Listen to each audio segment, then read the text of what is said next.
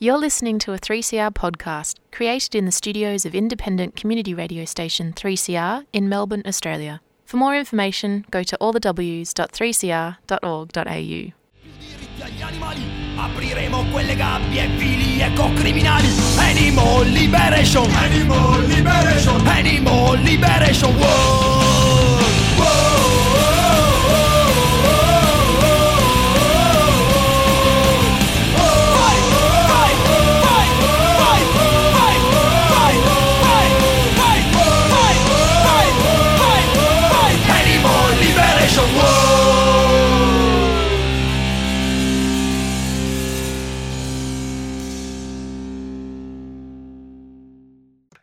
Freedom of Species brings animal advocacy to the airwaves. It's a program dedicated to raising awareness of issues concerning animals. This includes advocacy, activism, protection, conservation, and importantly, appreciation. The show is broadcast from the 3CR studios in Melbourne on 855 AM. And thanks to um, Sally on the previous show, uh, Out of the Pan. I'm not sure whether Sally is actually back yet. I should I should listen in and make sure um, to check uh, but I'm sure that Sally's show, whether it was a re- record or a new show, was fantastic anyway. And you can catch Sally on um, on 3CR every Sunday at 12 p.m. So definitely definitely check that out. That's out of the pan. Um, each week on Sunday. And thanks for tuning in for um, Freedom of Species. We've got a, a really great guest today, and I think um, a guest who has a lot of interesting things to say for um, about a, an animal that we, I think most of us would certainly um, appreciate and maybe have a very close relationship with. And th- today we're talking with uh, Dr. Mia Cobb. Mia Cobb is, um, Dr. Mia Cobb is a, uh, a researcher who does research all things dogs. So a um, does lots and lots of research on dogs and, and the social um, how dogs are understood in our society, um, and particularly around dogs that we use for um, certain purposes, uh, called working dogs sometimes. Um, and yeah, so thanks for joining us today, Mia. It's an absolute pleasure, Adam. Thank you for having me. Okay, so Mia, I just wanted to start with tell us tell us like why dogs Yeah, it's a good question. And it's one that probably a lot of people didn't think about for a while. It's almost like because dogs are so close to us and so part of the landscape of our lives that we forgot to study them from a, a scientific perspective. Um, I mean, there are definitely examples of, of people like Darwin and uh, Konrad Lorenz as well, um, both observing their dogs and sort of commenting on their behavior. Um, but my area of interest lies in the science of animal welfare. So, looking at the animal experience and how they are coping in their environments. And um, I guess this has led me to look at dogs, and, and I guess how I got here looks easy when you look back with hindsight. Um, but along the way, it didn't always feel like it was making sense. But I, I did an undergraduate degree in science uh, and majored in animal behavior and ecology. And I was really interested in animal behavior. And uh, over time, I guess at that stage, this is going back quite a while now into the uh, mid 90s. And at that stage, it was all wildlife behavior and ecology mostly. There wasn't a lot of research happening in the domestic animal space outside of agriculture. Uh, and I finished my degree. I did an honours year chasing birds around Melbourne, and then I went and travelled overseas. Both my parents came from outside of Australia, so it was uh, important to me to go and, and sort of do some exploring and discover my roots, as you will.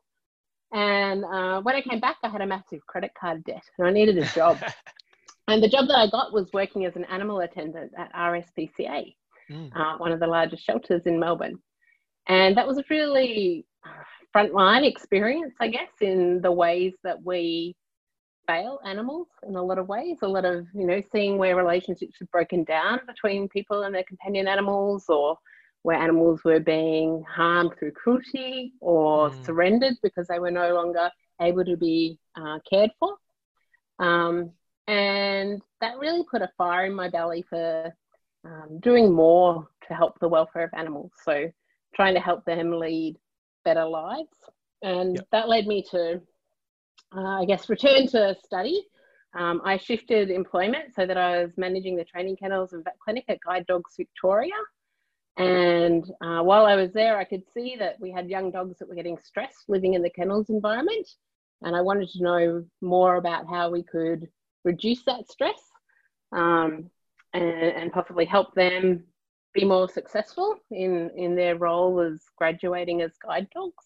Mm. And that, yeah, I guess prom- prompted me to go back to do a PhD, which I did part time for a very long time around work and uh, becoming a parent as well and yeah, I, I basically explored the the stress and welfare experience of young dogs returning from being with volunteer puppy raisers in a home environment into the kennel over their first few weeks, and then looking at whether they went on to become successful uh, operational guide dogs. So qualifying mm. and, and going out working as a, um, aid to someone with a visual impairment, um, helping them lead a more independent life. Yep. Yeah, and, so that. so I guess back... it's a combination of my education and my yep. work experience and my interest all led me, kept pointing me back to dogs. And over time, I, I was given other opportunities to work on government projects and um, consulting to industry groups as well. Uh, so areas like greyhound racing as well, looking at how we could identify opportunities to improve the welfare of dogs in those situations. And while some of those contexts have been confronting, I guess. Um, I kind of feel like if there's an opportunity to help industries improve the welfare of their animals, then I, I need to, to do what I can to assist. Yeah, yeah. There's a lot. There's a lot to unpack there. I think, and there's a there's a there's a few um, uh, questions that I, I, sort of want to hold for a bit later in the program when we've when we've sort of fleshed out some of the um, some of your work and what you're doing in this space, some of the the more crunchy questions around working animals and and whatnot. But one point that I want to get your reflection on is um, you sort of mentioned that you know back in the 90s when you were doing your uh, previous in your previous life in in ecology and behavior um, as an undergrad, you, you said that there was plenty on wildlife behavior and wildlife sort of welfare, I suppose. Um, and then there was stuff on farmed animals, but not much on, on dogs or companion animals. And it struck me that um, even the work that was was done and is done on on farmed animals, for instance, is not necessarily for the welfare of those animals. It's for it's it's ensuring that their welfare is good for their pro- productivity. Do you want to reflect on that? It's there, it's for the benefit of humans. And has that changed at all? Do you think with dogs in particular, um, where we are more concerned? Are we are we still just concerned about their welfare for our own benefits, or for their benefits in themselves?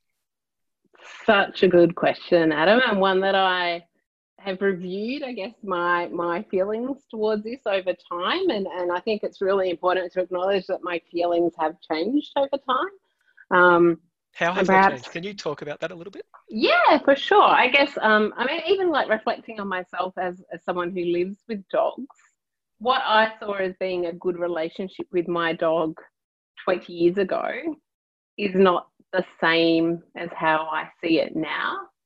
Mm. Um, so by that I mean, you know, I thought to be a good dog owner, and, and I'm using those words quite particularly, mm, um, I needed to invest in the training of my dog and have an obedient dog. Yeah. I needed to control my dog responsibly, which meant, you know, desexing it, keeping it on a collar and lead, and, and doing, you know, making mm. sure that when I said sit, it sat, and, and all those kind of things. Whereas now I give my dog a lot more autonomy mm. in its life. I consider that I live with my dog. I don't own my dog. Mm-hmm. Um, he does not wear a collar when we're at home and together. Um, I do, do still have him on a lead for safety of any roads and things like that because I'm, I'm cautious and I've seen a lot of accidents, I guess, yep. working in a vet clinic environment. Um, but I, I review it differently and I'm raising my children to look at the way we interact with our animal companions at home differently too. And I teach them about um, seeking consent of the animal to interact with them and, and mm. stopping when they're patting them and waiting and seeing how the animal responds. And if it wants to walk away, then we let them walk away. We don't um, pursue them and we don't force them. Mm. Um, so, quite, I don't know, I, I still do go through the motions of, of um, engaging with my dog in training activities, but he Mm. has much more choice than I probably afforded the animals 20 years ago. Yep. Um, and if he's not in the mood, then that's fine. And I think I'm probably a better animal trainer too after 20 years of learning about animal behavior and, and learning psychology as well. So I can probably make it a much more fun activity. Um, but I would be far more careful about using methods that might be considered coercive or um, definitely, you know, I've never been a big fan of aversive training techniques, but um, yeah, just a very different lens, I guess, in how I reflect on that relationship in our home. Yeah, and do Uh, you, do you think that that's changed more broadly in society as well? I think it is, and I try and put my objective scientist hat on, I guess, when I look at this, because it's nice to think everyone's changing when you're changing, and I don't know that that's always true. Mm. Um, certainly in my work, I encounter a wide range of perspectives on how people perceive dogs, and for some people, it's their best friend. Um, for some people, it's a tool that they use to get a job done, and they really don't reflect on that more than they would a hammer or a motorbike.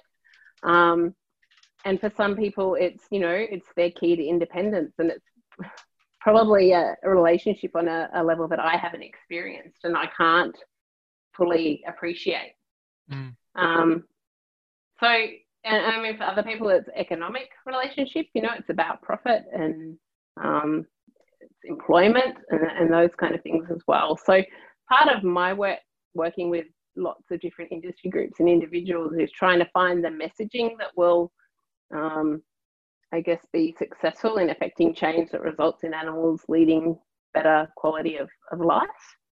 Um, and sometimes that's an economic argument, and sometimes it's a performance argument, and sometimes it's just explaining that, you know, over the last 30 years, we've learned so much more about animals and um, the fact that they are sentient and they have the capacity to feel pain and suffer, and that they can enjoy positive emotions and, you know, because they can do all that, then we have an obligation to them um, because they have, you know, inherent worth in themselves to offer them a life that that gives them good experiences, and that animal welfare itself is not now just about, um, I guess, reducing harm or preventing negative experiences, but also about promoting positive ones.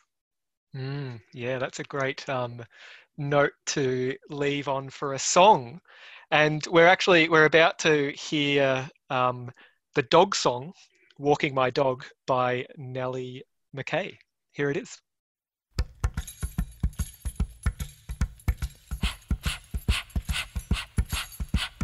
I'm just a walking my dog, singing my song, strolling along. It's just me and my dog, catching some sun. We can't go wrong. My love was lonely and blue. Yeah, I was sad as a sailor. I was an angry one too. Then there was you appeared when I was entangled with youth and fear. And nerves jangle, jangled, vermouth and beer were getting me mangled up. But then I looked in your eyes, and I was no more a failure. You looked so wacky and wise. And I said, Lord, I'm happy cause I'm just a walking my dog, singing my song, strolling along. It's just me and my dog, catching some sun. We can't go wrong. Cause I don't care about your hate and your doubt. And I don't care what the politicians spout. If you need a companion, why just go out by the pound and find yourself a hound and make that dog get proud. Cause that's what it's all about.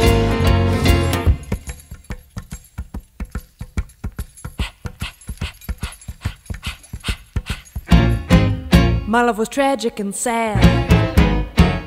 I was the archetypal loser. I was a pageant gone bad. Then there was you on time and wagging your tail in the cutest mime, and you was in jail. I said, "Woof, be mine," and you gave a wail, and then I was no longer alone, and I was no more a boozer. We'll make the happiest home And I said, Lord, I'm happy because I'm just walking my dog, singing my song,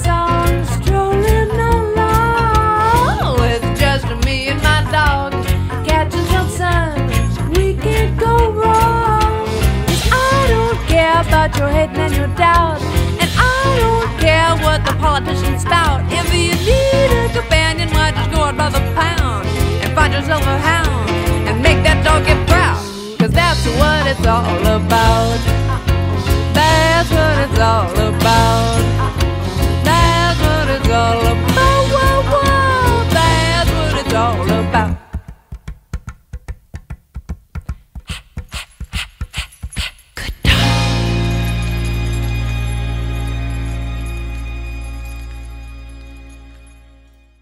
Hi, my name's Travis from Larrakia Country, and I'm here to talk about the Reading Writing Hotline. It's a service that helps adults who can't read and write as well as they'd like to.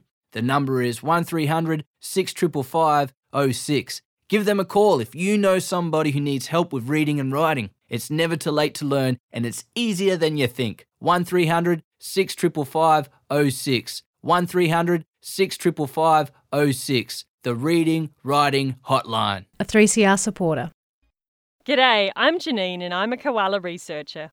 Koalas have had a tough year, and so have we. We need some good news, and they need some attention. The 3rd of May is Wild Koala Day. Share a picture of a koala on your social media, wear a gum leaf on your shirt, and tag Wild Koala Day. Go to wildkoaladay.com.au for more ideas of how you can help koalas from home. A 3CR supporter. And thanks for tuning in. You're listening to Freedom of Species on 3CR Community Radio, Radical Radio. Um, and we're here with Dr. Mia Cobb, who is a welfare scientist specializing in dog welfare, canine welfare.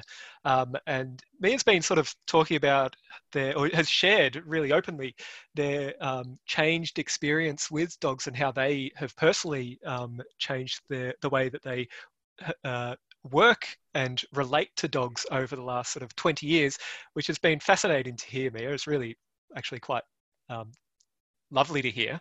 Um, and I just wanted to now now that you've gone through this really sort of um, long process of of interacting with dogs, and you've developed a uh, a working relationship or a working identity around dogs. Now you've you've actually just finished a PhD doing researching the welfare of um, dogs in our society and how human perceptions um, or humans perceive dogs and dog welfare.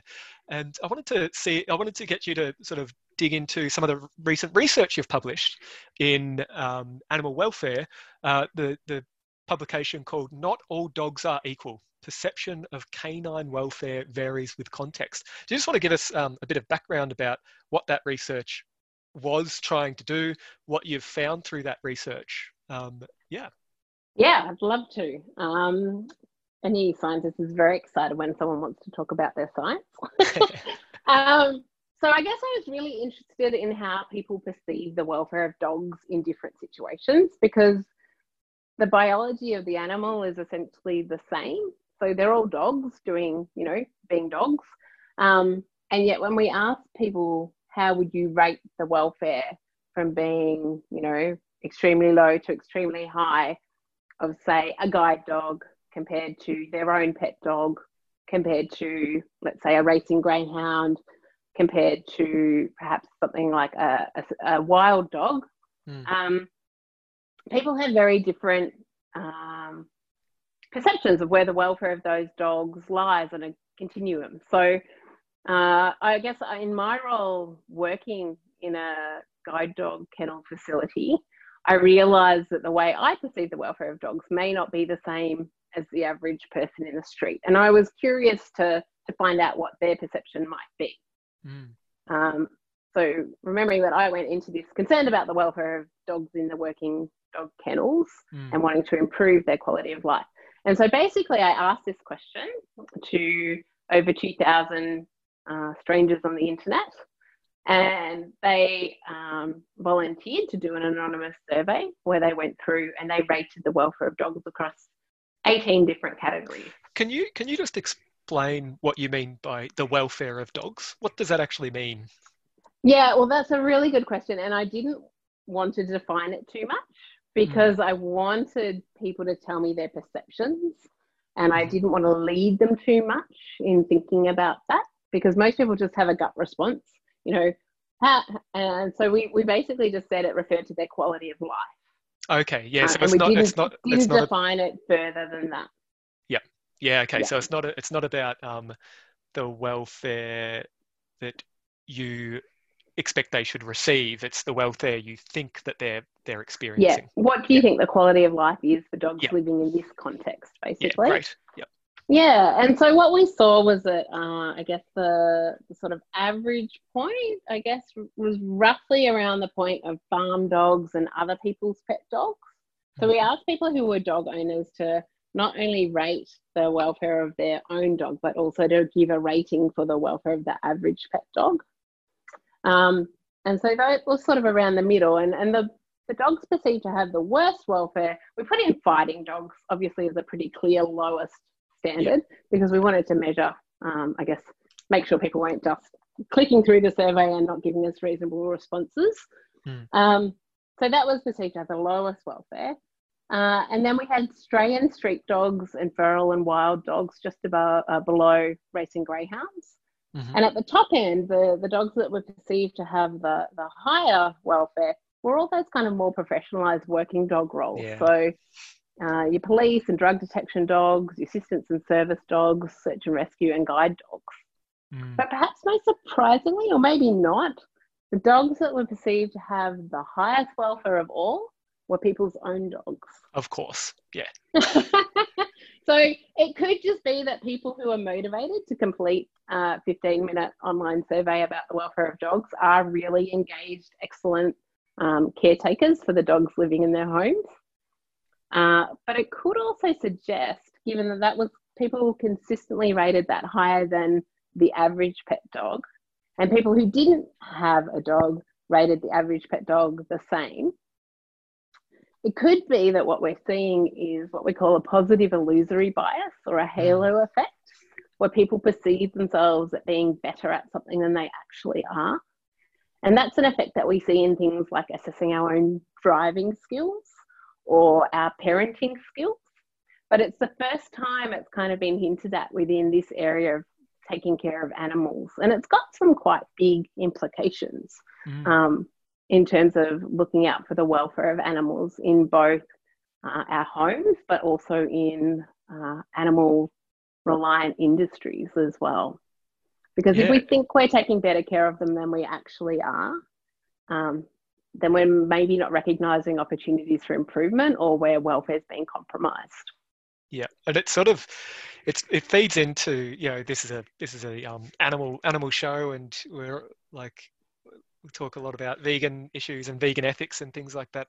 It sort of feeds into that idea, I think, um, of a cognitive dissonance around our behaviour and our beliefs about ourselves. So it's sort of like in the same way that many people get um, push push back on ideas of farmed animals having having um, consciousness and and theory of mind and all that sort of jazz they sort of try to deny that sort of stuff because of cognitive dissonance because their their behavior um, of eating animals doesn't match up with with what they um, what they feel they their their positive image of themselves i wonder if there's also something there happening where people don't want to be like don't want to think of themselves as bad or giving their dogs a bad experience so Oh, they for are sure. And, and yeah. we've definitely seen um, historical instances of, of that kind of cognitive dissonance in relating to dogs as well. So when tail docking was phased out uh, in the Mm. state of Victoria in Australia,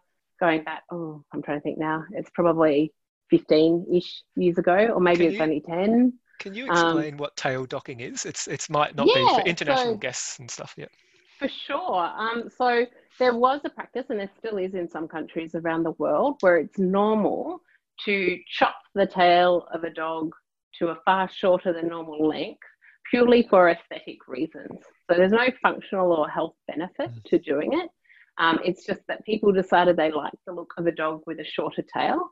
And so, what they tend to do when puppies are in their first week of life is they either band them or surgically chop them, um, generally with minimal or no pain relief, um, because that's what the breed standard calls for. And the Mm. breed standard is basically an outline of how the dog should look. So, it's all purely based on aesthetics, not based on health or welfare. Are there other Um, as- there's there's also um, some dogs get ears pinned or something? Yeah, yeah, ears get um, cropped, it's called, which is the Mm. same thing. So the dogs that have floppy ears, so um, for example, in the United States, it's very common to see Dobermans with their ears cropped and Great Danes as well.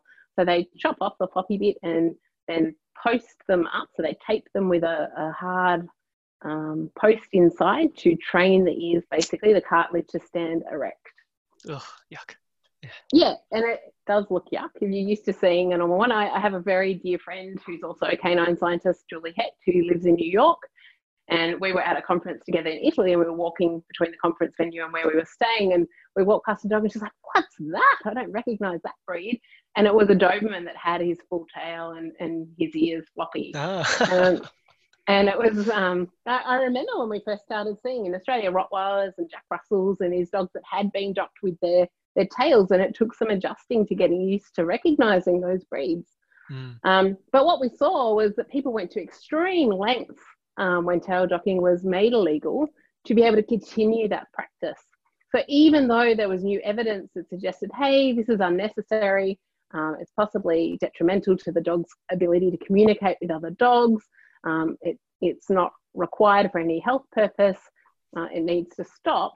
There were, you know, some breeders taking their dogs out on boats to get outside into international waters where they were no longer party to the Victorian legislation to be able to continue the practice of docking, which is, you know, I mean, that's extreme, surely, by anyone's measures.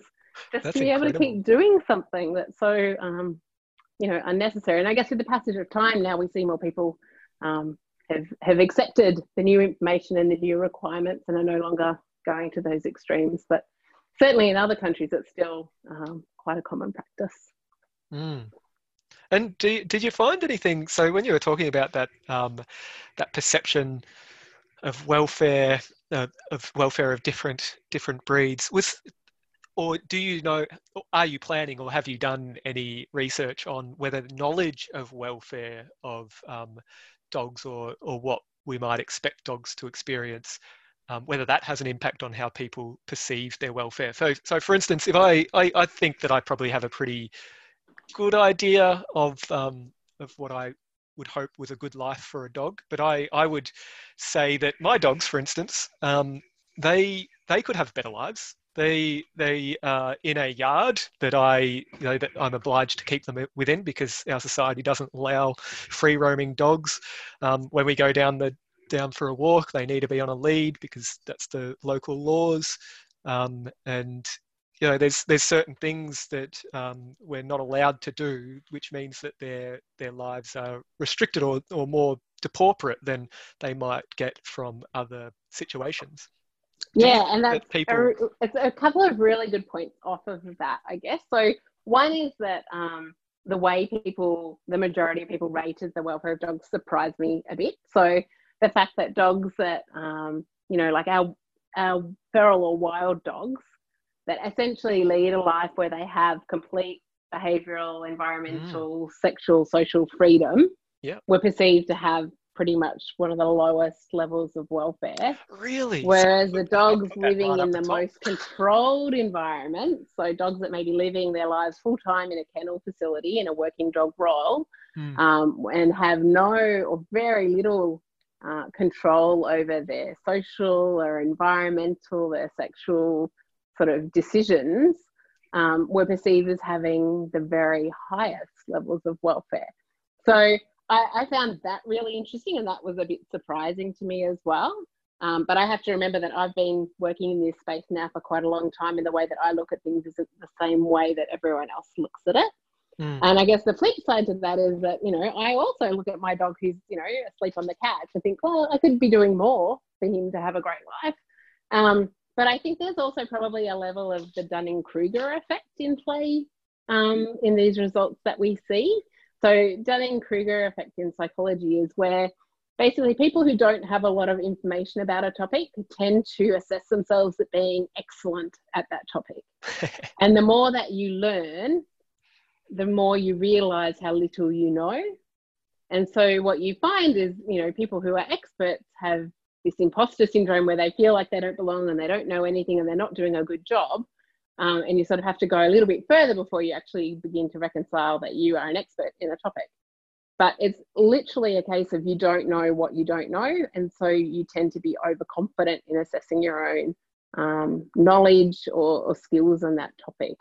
And, you know, I think that's why we see very confident young people as well, just because they perhaps haven't yet realized what they don't know about things. And it's not a criticism, it's just a, a thing that we see all over. And it's, I mean, it's actually really funny because um, you just, you don't know what you don't know. And it's not until you get a certain level of uh, education or information or training in an area that you acquire the skill set to be able to accurately assess that.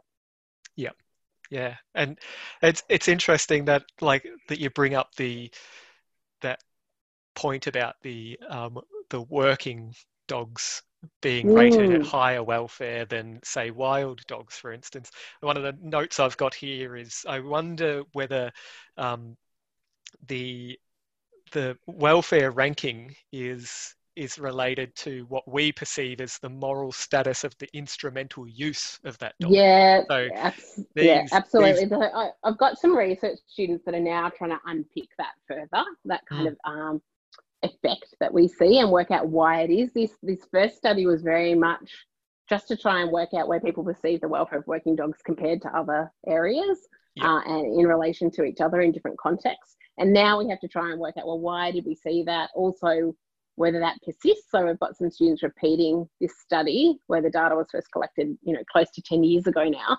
So it'd be really nice to see how those trends may have changed over time. We've learnt more about, you know, the health and welfare impacts of um, extreme morphology on pedigree dogs. So whether their perceived welfare rating has gone down. Um, and we've seen, you know, media exposes showing welfare issues around the greyhound racing industry as well. Um, so I guess what it what it shows is for um, industries that are reliant on animals is that where the perceived welfare is low, it probably really clearly illustrates where their social license to operate is at risk. Mm, Um, and you know we've seen industries be disrupted in Australia, like the greyhound racing industry and the live export industry, where we have um, media exposés that show us that industry practices don't align with community expectations. Um, and that social license, which is what we call that kind of community approval for a practice, is revoked.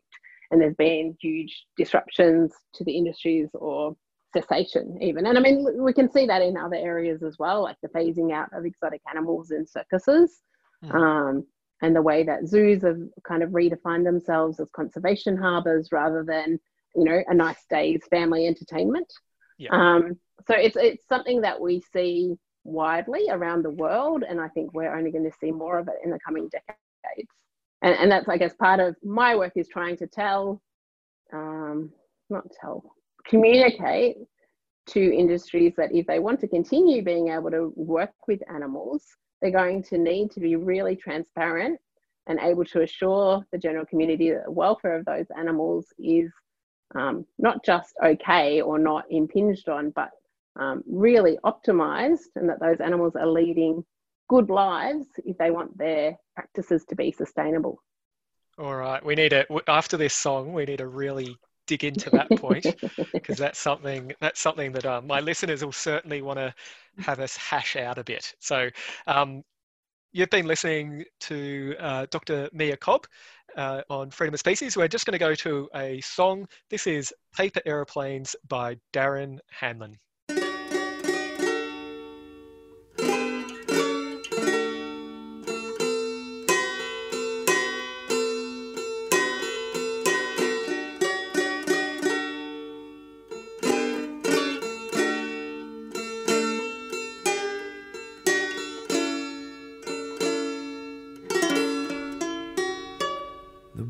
Threw his guitar down and started beating his brow. No matter how hard he tried, he couldn't justify all the wasted time spent inventing words and rhyme as the stars and the planets and the clock did lapse. You see, making up songs is for losers. I should build something she uses, like a box or a bed or cupboards or shelves. Cause songs are made of air, they can't be any use to her. Better off trying to catch falling aeroplanes. Yeah.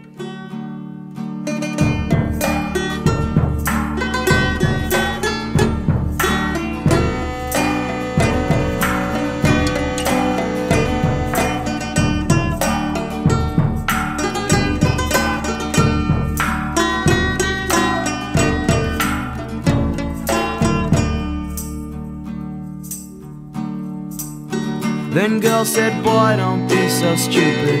Boy, don't be so daft. You're not even right by.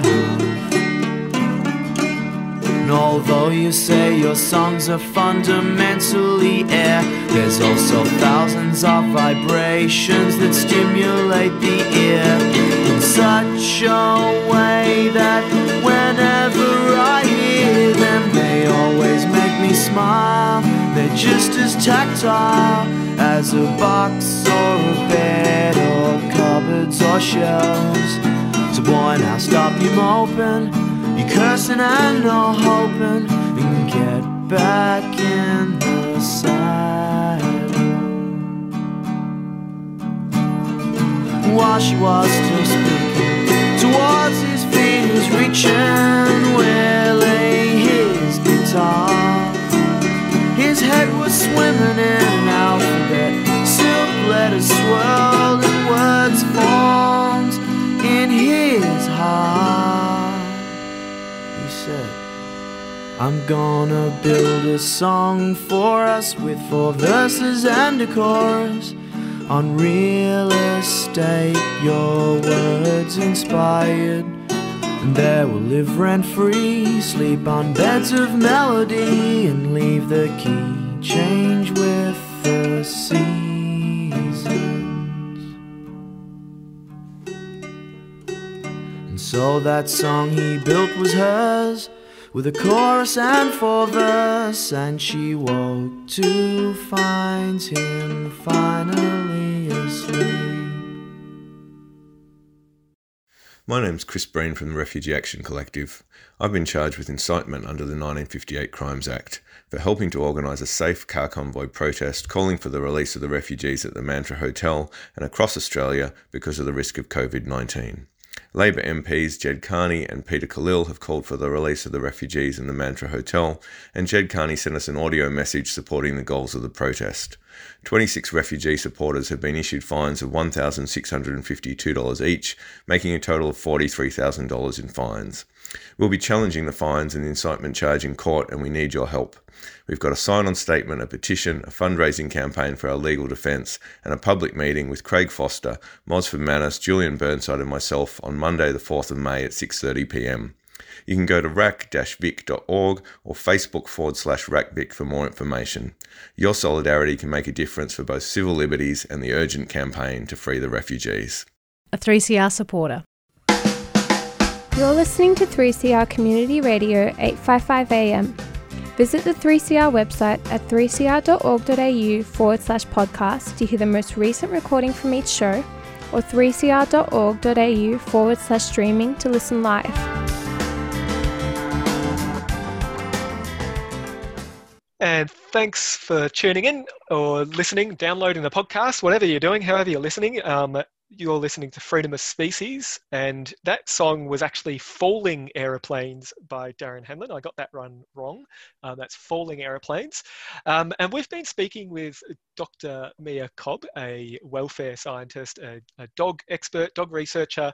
Um, and Mia was just mentioning um, the research that they're doing sort of into uh, animal welfare, it's particularly with, um, with working dogs uh, and and how they're framing the need if, if people want to keep the or industries who are using dogs um, in their in their industry want to keep social license to do that, they need to have this. They need to prove that they're able to um, give those dogs good lives and and uh, uh, uh, ensuring the welfare of those animals. What I want to I want to sort of challenge that a little bit, Mia, um, is is it is it possible to have um, to have high welfare for dogs in certain industries if they really are just being used for a means to an end rather than their lives being respected as a, a, a means in themselves. That's a really, really valuable point and, and question. And I think probably, as annoying as it will be, the answer is we don't have that information um, to be able to answer that from a scientific perspective. I don't think that we have enough um, robust research on the animal experience um, to be able to to answer that question yet. And I guess that's something that I really advocate for is that um, unfortunately a lot of our research that's looked at the benefits people get from dogs, particularly over the last 20 years when canine science has really taken off and become a thing, um, is tied to human health outcomes. And that's generally as a result of where the funding comes from. Mm. Um, so researchers wanting to study human animal interactions are generally most able to get funding when their focus is on the benefits to human health. And that's as a result of the funding agencies. Um, or if it's in relation to something like border security or biosecurity, so mm. detection dogs and things like that. And then you're looking more on olfactory capabilities, again, rather than the animal experience. And so there's a couple of things that I guess pin on to that. One is that where the canine experience has has been measured, and, and we do that looking at um, behaviour and also physiology. Mm. Um, it's often not done as robustly as the human measures are done. So we're then limited in how much we can actually um, provide interpretation of their experience. Obviously, we can't ever really fully understand the animal experience because they are other. They're not um, we're not inside their heads. We're not. We don't have the capabilities to communicate with them. That said, dogs share a lot of similarities um, with our biology in terms of neurochemistry, in terms of anatomy, in terms of uh, social structures and behavior.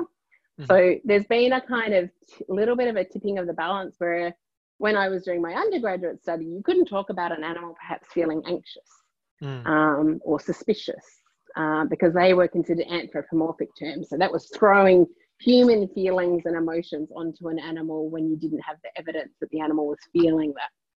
Now I think we're we're coming back a little bit the other way where we can say, okay, well maybe that's true, but at the same time, if the neurochemistry is the same, if the behavior we're seeing, we can draw analogs to human behavior, we can probably infer that that animal is feeling anxious, um, that it may be suspicious of a stranger, and and be able to comment a bit more in that regard. And also, that's where I guess the fact that animal welfare science has been able to show us that, you know, if you tickle rats, they they laugh and, and that they can experience positive emotions and you know happiness is something we can talk about in relation to animals now, which again 20 years ago um, would have been very unlikely to find anyone in a research setting using that kind of language. Yeah, absolutely. And but, but uh, something that I wanted to come back to, I guess, was you were also mm. talking about, um, you know, is animal welfare science actually about animal welfare or is it about productivity? And I think that's yes. a really excellent comment. Um, and I think perhaps again, it's it reflects a little bit on the situation that scientists have probably found themselves in where where are the funding opportunities when you're interested in working in this space and and who gets to decide what projects are being asked and explored. And I, I think it's you know it's not always been black and white. There's a lot of gray in this area and often um, one of the best arguments for making improvements in animal welfare has been if you can tie it to productivity or performance gains. Mm. because then industry is much more likely to pay attention I think that's changing now as we learn more about uh, our responsibility to animals as sentient beings. Um, but I think it's also naive to think that there won't always be a place for arguments that can be couched in terms of economics or performance or productivity when you're talking about these large industries that that use animals maybe maybe not necessarily naive but hopeful perhaps. I suppose oh for if, sure if, for sure. Look and i don't you know i mean you i hope you know me well enough to know yeah that i'm yeah no, i do i do i do. I'm not discounting that at all. But i i feel like um you can't ignore those aspects as well because they they can affect really great change as well. Using those arguments can be really powerful Yeah, yeah. There's a- there's it's interesting. It's an interesting um, sort of area in critical animal studies that sort of explored and, and opened up in the last ten years. Is this idea of of welfareism versus um, more of a, a a liberation or a rights perspective, and and how much it actually does um, benefit or not. And there's a lot of theoretical stuff that maybe we can explore in another another episode that could um, we could dig down into that. Um, but I wanted to I wanted to sort of get onto a different topic, and it's sort of um, it's related, obviously. It's um, and it's something that we you mentioned to me. You showed you, you sent me through a um, paper recently hmm hmm about um, the welfare of um, guardian dogs. And guardian dogs are, are dogs that might be with um, um, farmed animals to protect them from other wild predators to stop them Mhm. being, being Mm. killed and whatnot. Um, and they were they were sort of suggesting that these guardian dogs, um, it's worse to have guardian dogs than maybe use 1080 poison. And Mm. I, I was wondering how, like welfare science, it, that was based on a welfare science approach, I suppose. How do how are they Mm. sort of making these um, these judgments? How are they uh, getting to that point? Yeah, so good question. Uh, again, you're very good at good questions, Adam. Um, what I, uh, I guess, in the absence of evidence, so where we don't have, you know, stress monitoring on, say, foxes or dingoes uh, that are living around, and when I say stress monitoring, that would be things like looking at the physiology. So you might look at stress hormones in feces, Mm. um, or you might look at behavior patterns to see whether when a livestock guardian dog is introduced, say, to a herd of sheep, um, whether that then changes the behavior patterns of these wild predators. So Mm. whether a dingo is then less likely to approach those sheep, whether it then changes its home zone, like in the absence of that kind of information, um, then we have to come up with models to assess welfare, and that's basically uh, what this paper tried to do. The degree of success to which they achieved it, I think, is debatable, uh, depending on who you speak to. I'm going to try and be really diplomatic. Yeah. Um, But basically, there's been a framework that's been developed for use, particularly with wildlife, where we may not have access to the evidence base, where we make an assessment based on duration of a welfare impact and intensity of a welfare impact, and basically map that out. So you Mm. might say that 1080 poison has a duration of you know x number of hours and very intense impact on welfare obviously the animal ends up dead uh, if they've ingested a, a lethal dose um, which to me eh, even i mean even death within animal welfare science is really interesting and how the perception of that has changed over the last 10 or 20 years as well because it used to be believed well if something's dead it no longer has a welfare it's no longer suffering Yep. becomes a moot point but now we look at death as the absence of the opportunity for positive experiences and so Mm. now it's different um, and that gets really messy in in um, situations where you've got captive populations so i mean i'm sure you be aware of you know e- examples like zoo populations where Mhm. they're trying to balance the welfare uh, opportunities through animals being able to bear young and uh, perhaps engage in maternal caregiving and social opportunities that come through that, with then having animals that are surplus to what can be cared for appropriately or is needed within breeding programs around the world and things like that. And so, um, you know, there's been a lot of media again around zoo animals being culled um, a- that are surplus to needs. But then when you look at try and balance that, well, what is the better or worse welfare experience? And there's multiple parties involved in terms of the different animals, and it's um again it, it gets into messy, mushy shades of grey, and it's not always clear cut and simple. And that's why I I really love this area of animal welfare science because it does really hurt my head, and it it does make it hard to know quite clearly what is right. And and uh, I know there's a large amount of people who'd argue, well, we shouldn't have animals in zoos, and I understand that argument and that perspective absolutely. But I also come from a very realist perspective. Well, we do have animals in zoos now, so what is the right thing to do with those? What is the best that we can do by those animals that are in those zoos right now, so that they can be living their best best lives in those conditions? Mm. It takes a, it, it sounds like it's a very utilitarian um, sort of approach to to welfare. Is it? Is is is that is that sort of the I- fundamental? yeah, look, I think I think it depends on the individual who you're talking to. so I mean, I, and I think in a way, I think that's really good. I think both within the scientific community and um, the industry groups as well, there's a variety of perspectives, uh, and mostly I'd say they all get heard. So I I think that that's good. I think there's diversity. Um, but yeah, coming back to the livestock guardian dogs, basically in this paper, they were trying to use that sort of model of intensity to suggest that perhaps living around livestock guardian dogs over a longer period, even though it may be a lower impact welfare, could potentially be more detrimental to the wild dogs or dingoes than 1080 poisoning. So, That's interesting. how do, how do you, what, what's your take on that, Adam? Uh, uh, I, I would say that um, in life there are, are uncomfortable things that occur. Like I might not like my neighbor and it might, you know, have a small impact on me, but we, we, we and again, anthropomorphizing po- possibly, but we can, we can tend to sort of get over those things or get used to them with routine and whatnot. And, but like dying from a You don't think you need to kill them? yeah, yeah, yeah, yeah, yeah, yeah. It's, it's. I don't know. It sounds like a little bit of a, a, a stretch. I think. Yeah.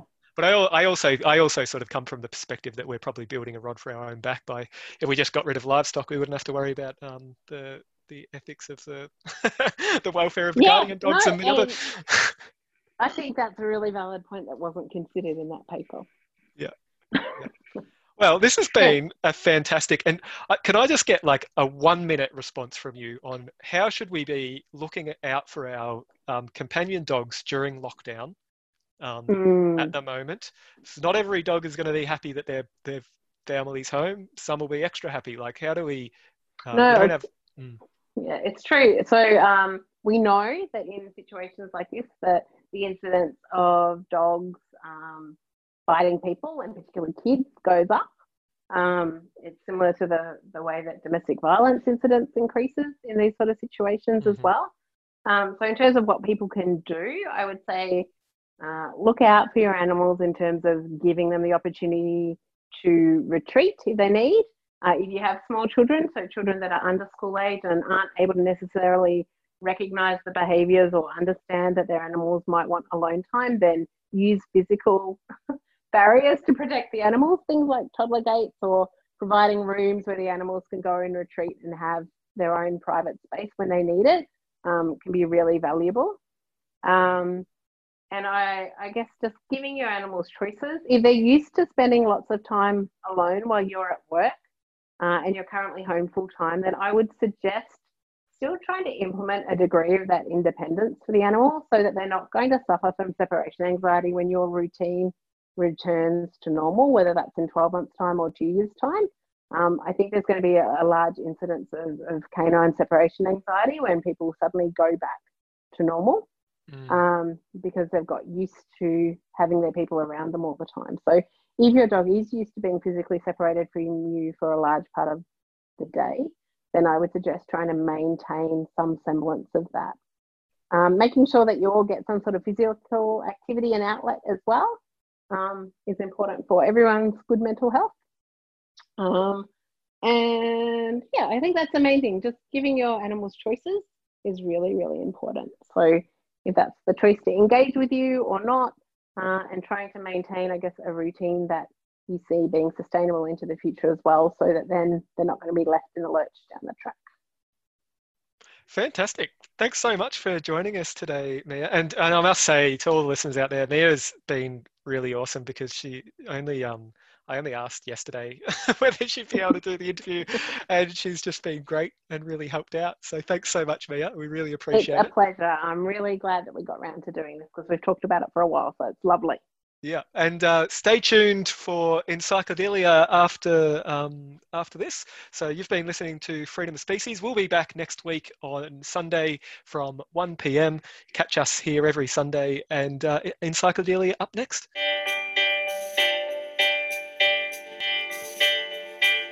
Hello, my name's Nick. I present a show on 3CR on Sundays at 2 pm called Enpsychedelia, where we focus on drug culture, drug policy, uh, and drug issues. It's been a bit of a strange time because I uh, also work in the harm reduction sector, specifically going to festivals and parties. So all of our work quickly dried up with COVID 19. But one of the questions that I suppose the festival community in particular has been asking is how do we remain connected? Because it is a community. And I think that's the, the first reason that people come to these events. The music is there, the art is there, all of these things are aspects to it, but it's really about the people who are coming and bringing those things and sharing those things.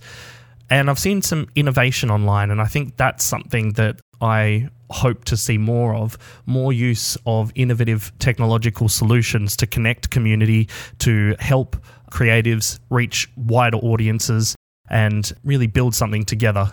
I hope that you're finding ways to remain connected to your community during these odd times. 3CR is a good way to do it, so keep listening. You've been listening to a 3CR podcast produced in the studios of independent community radio station 3CR in Melbourne, Australia.